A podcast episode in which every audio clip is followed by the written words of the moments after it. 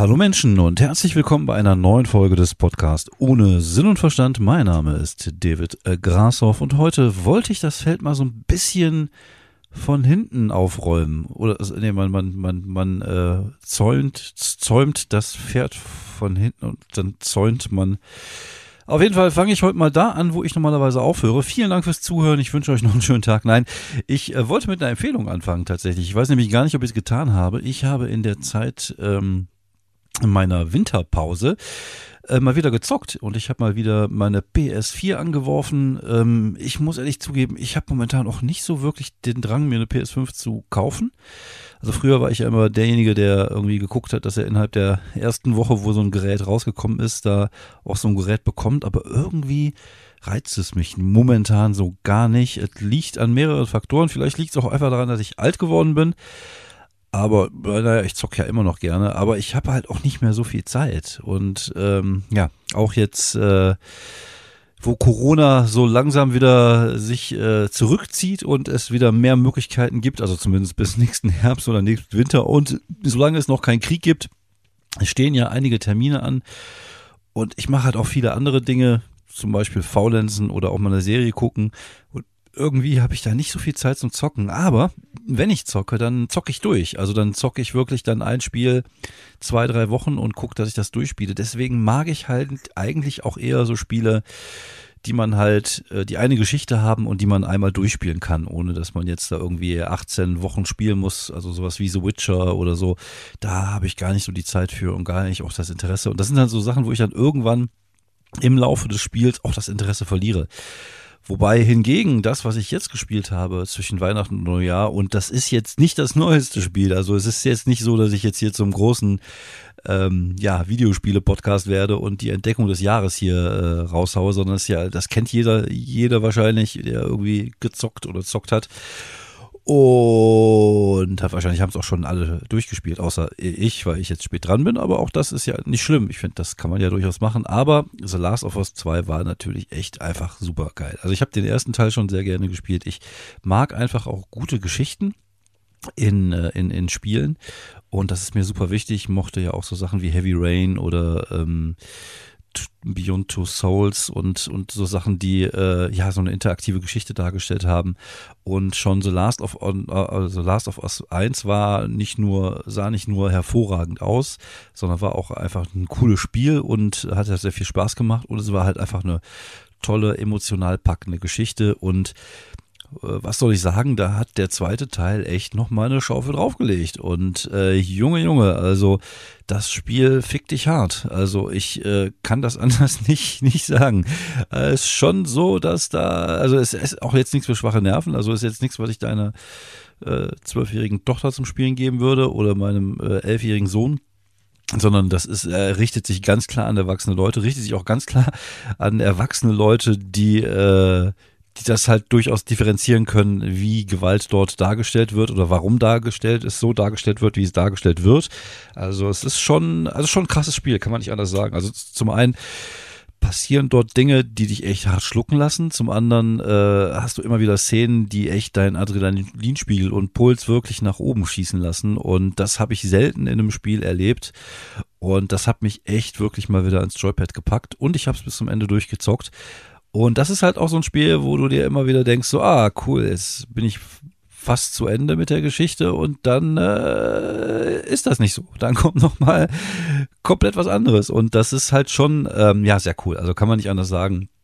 Ich muss sagen, ich glaube, das ist halt auf jeden Fall in den Top 5 meiner absoluten Lieblingsspiele sich katapultiert, einfach weil es halt ein tolles Gesamtpaket ist. Es ist eine unglaublich schöne Grafik, es spielt sich sehr gut, es ist natürlich Railroading, also es ist schon so schlauchförmig, die meisten Level, du hast zwar hier und da auch mal so ein bisschen offene Welt, wie in Seattle am Anfang, aber sonst ist es natürlich schon relativ schlauchförmig, aber es macht trotzdem unglaublich viel Spaß und die Geschichte ist toll und mit und packend und berührend und beängstigend und starke weibliche Charaktere und kann ich wirklich nur empfehlen. Also falls ihr das Spiel nicht gespielt haben solltet, was ich nicht glaube, aber dann solltet ihr es auf jeden Fall tun und lasst euch darauf ein.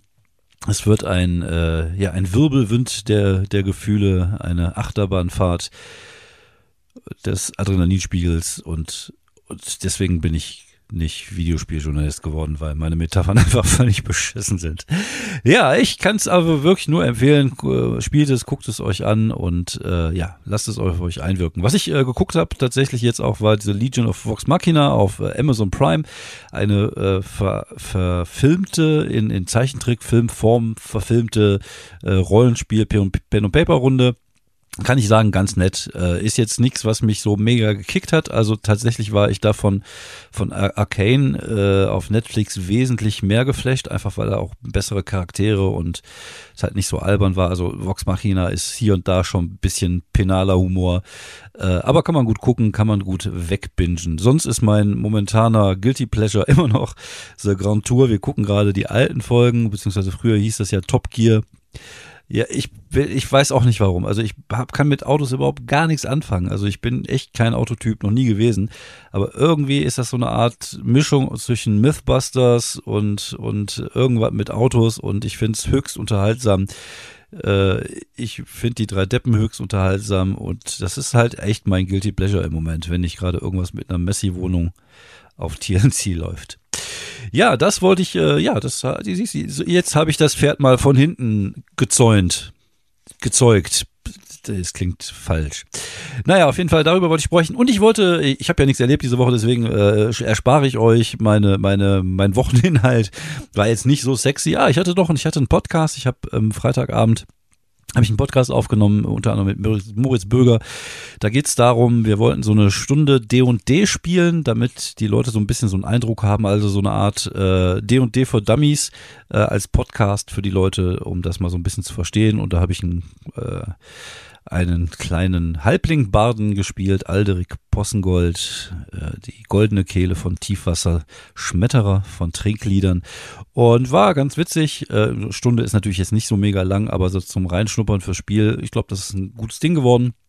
Und mal gucken, wenn es erscheint, werde ich euch natürlich da nochmal Bescheid geben. So, ja, was wollte ich sonst besprechen? Ich wollte tatsächlich einfach nur über einen anderen Podcast reden, das vielleicht ein bisschen strange so erstmal klingt, aber tatsächlich im Podcast von Bernhard Hiergeist, Setup Punchline, hat sich der Kollege Jan Ostendorf geäußert.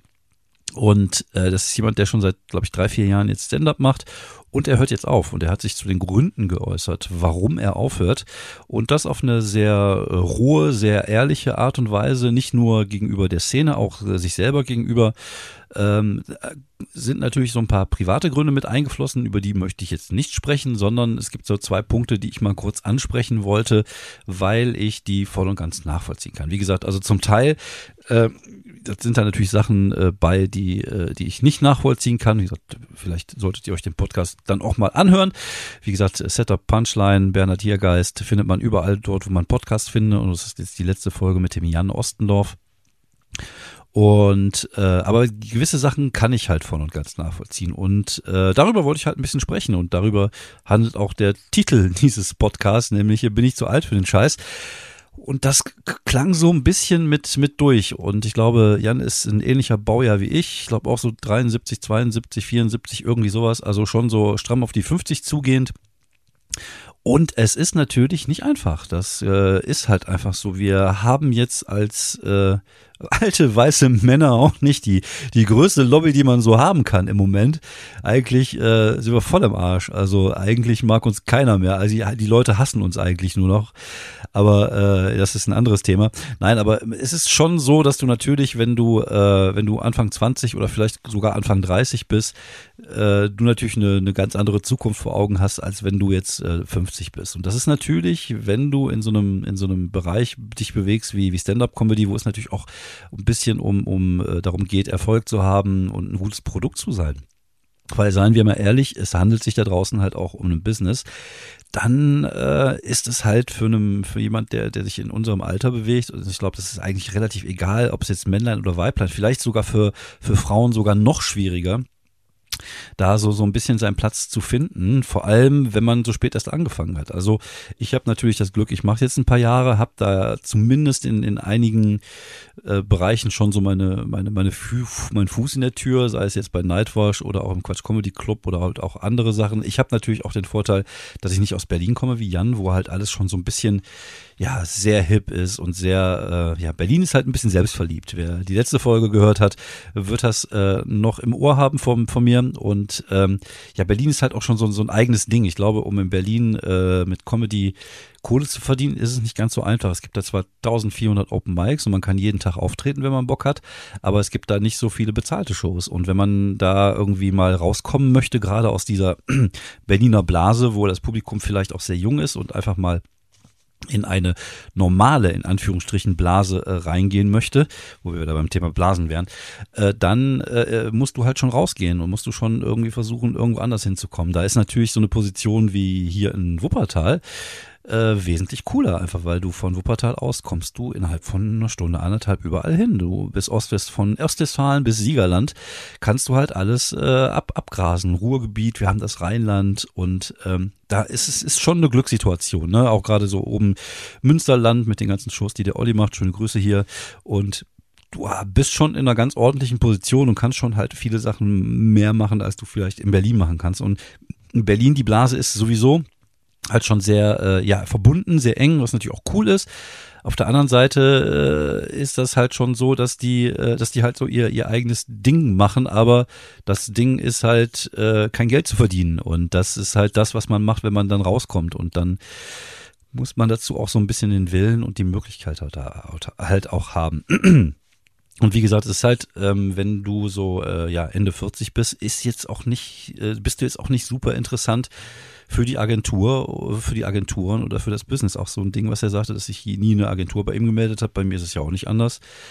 Ist auch vollkommen nachvollziehbar tatsächlich, wenn man das Ganze aus einer Business-Sicht sieht. Also wir haben es gibt so zwei Ansätze, auch das sagte Jan, es gibt die Stand-Up-Comedians, die das machen wegen der Kunstform, weil sie die Kunstform lieben und dann gibt es halt die Leute, die das machen wegen des Fames.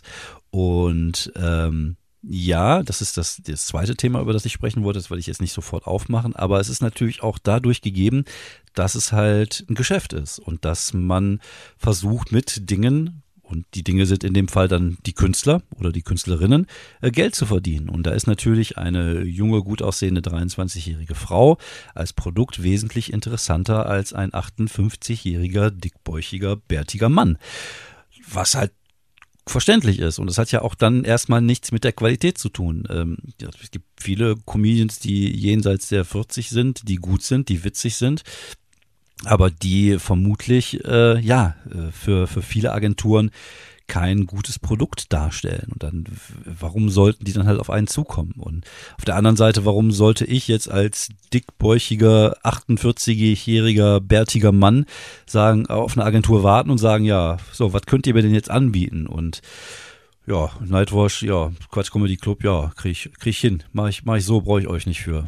Muss ich dann auch nicht 15% für abgeben. Und ne, das ist halt schon so, dass eine Agentur braucht eine Aufgabe und die Aufgabe wäre dann vielleicht, dich eher ins Fernsehen zu kriegen oder dich irgendwie auf Solo-Tour zu kriegen, wenn man dazu Bock hat. Das sind alles Themen, die für mich jetzt nicht so mega interessant sind. Aber ich kann den Frust verstehen, den man verspürt, wenn man sieht, was für eine Scheiße da draußen rumläuft.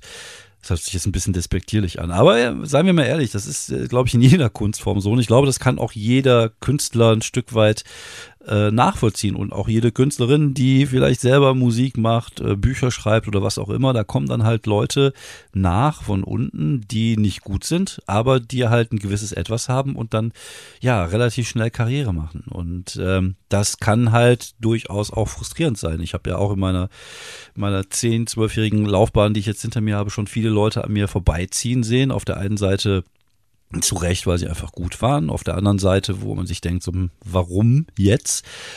Aber erfahrungsgemäß ändert das ja nichts an deinem Ding. Und das ist ja immer das, was ich sage, ist der Erfolg der anderen oder der Misserfolg der anderen Leute sollte keinen Einfluss auf das haben, was du tust. Es ist natürlich, wie gesagt, frustrierend. Das kann ich voll und ganz nachvollziehen.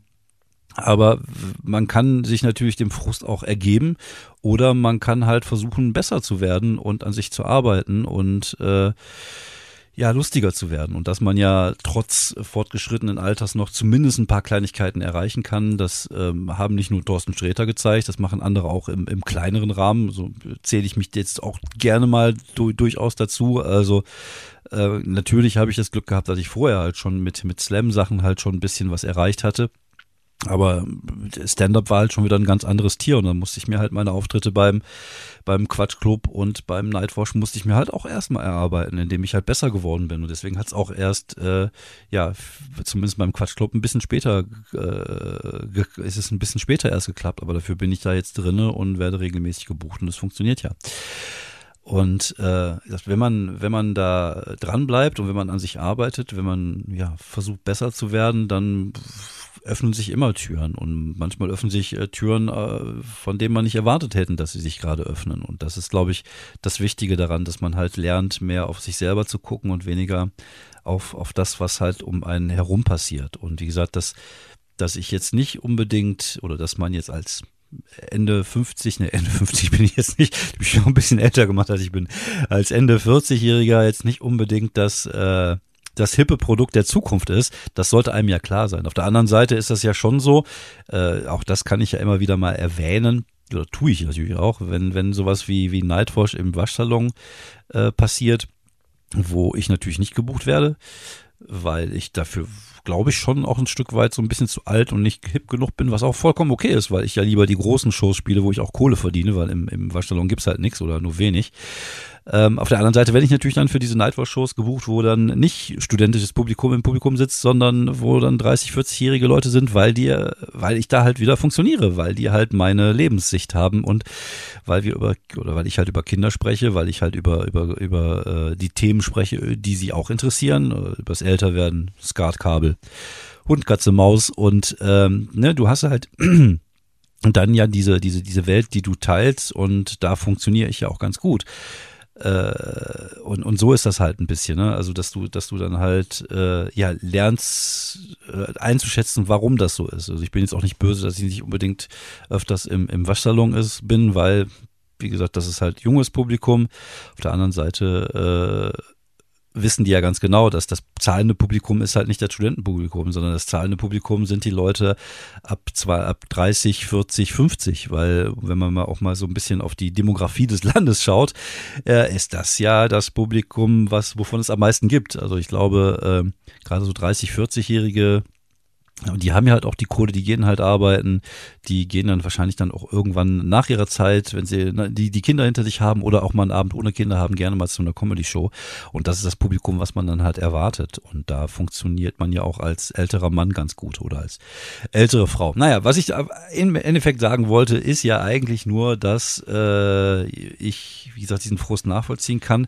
Auf der anderen Seite denke ich halt, dass man sich von diesem Frust auch nicht runterziehen lassen muss, darf vor allem, weil wenn man den Scheiß, den man da macht, wirklich liebt, dann dann macht man das auch ein Stück weit für sich und natürlich freut einem das, wenn man Erfolg hat und natürlich kann es einem frustrieren, wenn man merkt, dass man gar nicht gebucht wird oder dass es gar nicht vorwärts geht, aber ich glaube, wenn man ein bisschen Geduld hat und wenn man ein bisschen an sich arbeitet, dann funktioniert das auch, weil Qualität sich immer ein Stück weit auch durchsetzt. Natürlich setzt sich auch nicht Qualität durch, aber wenn man, also wie gesagt, dass jemand wie Paul Panzer Erfolg hat, hindert mich ja nicht daran, auch Erfolg zu haben, so, und nimmt mir ja nicht den Platz weg.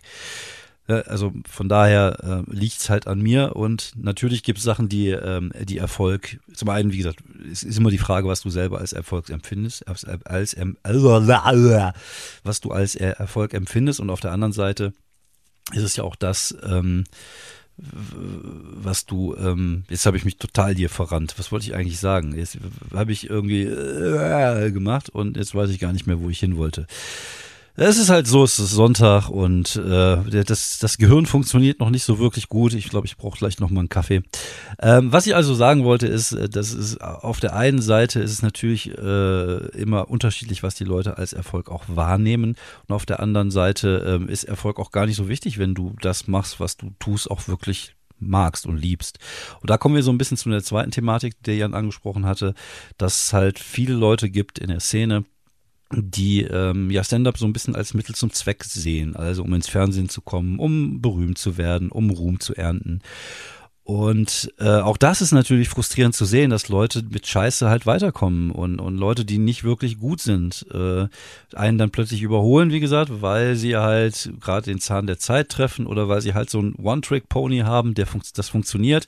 Aber One-Trick-Pony ist halt, ne, du hast halt ein Ding, das funktioniert gut und das kopierst du halt bis zum Erbrechen. Ich sag nur Mann, Frau, Mario Barth, um das Ganze mal so ein bisschen genauer zu definieren. Und das ist halt oft so bei den Leuten, die Erfolg haben wollen, die haben halt ein Ding, was gut funktioniert, eine Masche, die gut funktioniert, und das wird dann halt bis zum bitteren Ende durchgezogen. Dann ist es auch egal, ob die Qualität jetzt nicht wesentlich besser wird innerhalb der Jahre oder wenn gar keine Entwicklung stattfindet, dann bist du halt immer dieselbe Persona, und das gibt natürlich einige, denen das auch um den Sack gegangen ist. Sehe zum Beispiel Cindy aus Marzahn, Ilka Bessin, und es gibt halt andere, die ziehen das dann halt bis zum bitteren Ende durch und die machen halt immer dasselbe in anderen farblichen Prägungen, aber im Endeffekt bleibt es halt immer so ein bisschen dasselbe, und das ist halt, ja, das gibt halt Leute, das sind halt Ego-Comedians, die möchten halt funktionieren, die möchten halt gefeiert werden, die möchten halt zeigen, wie geil sie sind, wo sie überall schon aufgetreten sind, und das gehört irgendwie so ein Stück weit mit dazu. Auf der anderen Seite ist das natürlich super nervig, das kann ich nachvollziehen, aber auch da kann ich mir immer nur sagen, ja, dann what the fuck, dann musst du halt nicht zuhören, wenn die Leute, die ich da irgendwie vollschwallen, und wenn einem das so ein bisschen auf den Keks geht. Ich habe die Erfahrung gemacht, dass es halt da draußen auch einfach viele nette Kollegen und Kolleginnen gibt, mit denen man sich halt normal unterhalten kann und über die man sich auch über Inhalte unterhalten kann, also über Comedy-Inhalte, nicht darüber, was ich jetzt alles machen muss, wo ich jetzt alles sein werde, wo ich alles auftrete, welchen Preis ich jetzt teilnehme und welchen Preis ich jetzt gewonnen habe. Schöne Grüße, Jan van Weide. Und auf der anderen Seite ist das eigentlich alles fast egal. Also es gibt Leute, mit denen man sich einfach dann über die Kunstform unterhalten kann, über warum hat das Bild jetzt funktioniert, wie funktioniert es besser, was kann ich daraus machen. Und es gibt halt solche und solche, und dann, wenn dann irgendwelche Leute da sind, wo man das Gefühl hat, die machen das halt nur um Reich, um Fame, dann ist das halt so. Das gehört halt komplett mit dazu, leider, weil es halt einfach ein Geschäft ist. Und das ist halt immer das Ding, was halt viele Leute ein bisschen vergessen, dass es halt zwar eine Kunstform ist und es auch eine geile Kunstform ist und eine Kunstform, die auch sehr viel Spaß machen kann, aber es ist halt auch ein Geschäft, in der Leute sehr schnell berühmt werden können, und das gab ja einige Beispiele, die bei uns in der Szene innerhalb von 2-3 Jahren berühmt geworden sind, zum Teil natürlich auch durchaus wegen einer gewissen Qualität, die vorhanden ist, und dann sehen das andere und denken so, oh, das will ich auch. Aber dass es halt dass das halt nicht wichtig ist, das ist halt vielleicht dann wiederum eine Sicht, die andere Leute haben, die sagen, okay, ich mache das, weil ich die Kunstform Stand-up geil finde, weil ich ein gutes Bit schreiben möchte, weil ich an mir arbeiten möchte und da besser werden möchte. Kann natürlich auch sein, dass man sich das so lange einredet, weil man einfach keinen Erfolg hat, aber ich glaube tatsächlich, dass es diese Leute gibt, die das halt eher so ein Stück weit so ein bisschen mehr als Kunstform empfinden. Ich finde, ich rede heute ziemlich wirr durcheinander. Ich habe so nicht so wirklich einen roten Faden irgendwie. Und das bringt mich gerade selber in die Bredouille, weil ich momentan langsamer denke, als ich spreche. Also das passiert mir schon, aber nicht immer. Und das ist aber gerade bei einem Podcast, wenn du so einen Podcast aufnimmst und einfach so drauf loslaberst, wo einfach so mal 1-2 Ideen hast, wo du denkst, da mache ich ein bisschen was drüber und da rede ich drüber. Es ist ein bisschen schwierig, weil der, wie gesagt, der Kopf einfach da nicht mitkommt. Und normalerweise ist das so, und das ist ja auch das, was wir als Stand-Upper auf der Bühne durchaus auch mal machen, nämlich vordenken. Also wir sprechen gerade ein Bit und denken schon darüber, was könnten wir demnächst machen oder was kommt demnächst, wie muss ich das machen. Und das gelingt mir gerade überhaupt gar nicht. Ich bin jetzt gerade noch bei Last of Us 2 gedanklich. Und deswegen kann es sein, dass dieser Podcast ein bisschen wirr ist und ein bisschen wirr erscheint.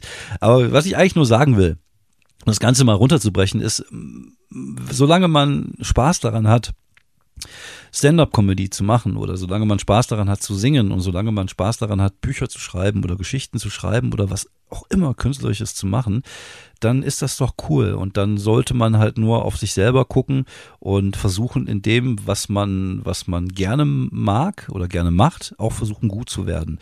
Und ich bin der festen Überzeugung, dass man dann halt einfach auch gute Sachen machen darf. Und wie gesagt, ich bin jetzt nicht mega erfolgreich, aber ich darf halt einfach coole Sachen machen. Und ich glaube, es gibt genug Kollegen und Kolleginnen da draußen, die weniger machen dürfen als ich. So, und die vielleicht sogar dann sagen würden, oh cool, das würde ich auch gerne mal erreichen. Und von daher sollte man auch das mal dankbar einfach mal annehmen. Und ja, und ich glaube fest daran, dass wenn man an sich glaubt ein bisschen und wenn man auch an den Fähigkeiten arbeitet und sich vielleicht auch mal ein bisschen mehr mit sich und mit seiner Kunst auseinandersetzt, dass man dann auf jeden Fall besser wird und dass auf jeden Fall sich dann auch wieder Türen öffnen für Sachen, die man dann erleben kann. Und sagen wir mal ehrlich, Geld und materielle Dinge sind zwar ganz nett, aber irgendwann ist man alt und ich glaube, Erinnerungen sind vielleicht das schönste Gut, was man dann haben kann, und tolle Dinge zu erleben. Das große Glück hatte ich die letzten Jahre und ich glaube, das habe ja noch ein paar gute Jahre vor mir, dass ich das auch weiter erleben werde, und dann ist es halt auch egal, ob ich 48 bin oder ob ich 55 bin. Wenn ich lustig bin und wenn ich gut bin auf der Bühne, dann werde ich auch weiter gebucht und ich glaube auch nicht, dass das dann irgendwann aufhört. Und ja, was dann die anderen machen, kann mir dann im Endeffekt egal sein. Ich finde es nur wichtig, dass wir, und das ist mir, glaube ich, echt ein Anliegen, dass man sieht, dass es da draußen auch gute Stand-up-Comedy gibt und dass es gute Leute gibt und dass es auch die Kunstform Stand-up-Comedy so langsam nach Deutschland geschafft hat. Und dass ich ein Teil davon sein darf, finde ich ziemlich cool. Und ja, für mich ist Aufhören erstmal keine Option. Auch ich habe natürlich so Tage und Wochen, wo ich müde bin und wo ich echt ausgepowert bin, weil wenn man mal ehrlich ist, einen 8-9-Stunden-Job zu haben, ein paar Hobbys zu haben, Familie zu haben und dann noch nebenbei 3-4 Mal die Woche aufzutreten, wenn es mal wieder richtig losgehen würde, das ist schon anstrengend und das kann einen auch schon ein bisschen die Energie nehmen, aber auf der anderen Seite, wenn du dann auf der Bühne stehst und du erzählst was über Skatkabel und die Leute finden es witzig, dann gibt dir das auch wieder einen Schub und das gibt dir auch wieder Energie. Von daher, ich mache weiter, ich bleib am Ball und ich würde mir hoffen, dass Jan vielleicht auch irgendwann mal wieder auf die Bühne zurückkommt, dass er vielleicht auch irgendwann mal so ein bisschen mehr Ruhe und Gelassenheit hat und einfach sagt, okay, ich mache jetzt das, worauf ich Bock habe, achte nicht mehr auf das, was andere von mir denken und ja, das hat ja in dem Podcast ganz gut funktioniert, wie gesagt, sehr ehrlich und auf jeden Fall mal eine Hörempfehlung von meiner Seite. Gut, ich muss jetzt weiter. Ich glaube, ich muss jetzt mal meine Gedanken ein bisschen sortieren. Ich esse jetzt ein Stück Salami. Meine Tochter feiert gleich ihren 10-jährigen Geburtstag. Da werde ich auch mal rumlaufen, ein paar Fotos machen. Und dann gucken wir mal einfach, wie es weitergeht, ne? Ja, so machen wir das. Vielen Dank fürs Zuhören. Bleibt gesund. Bis die Tage. Ciao.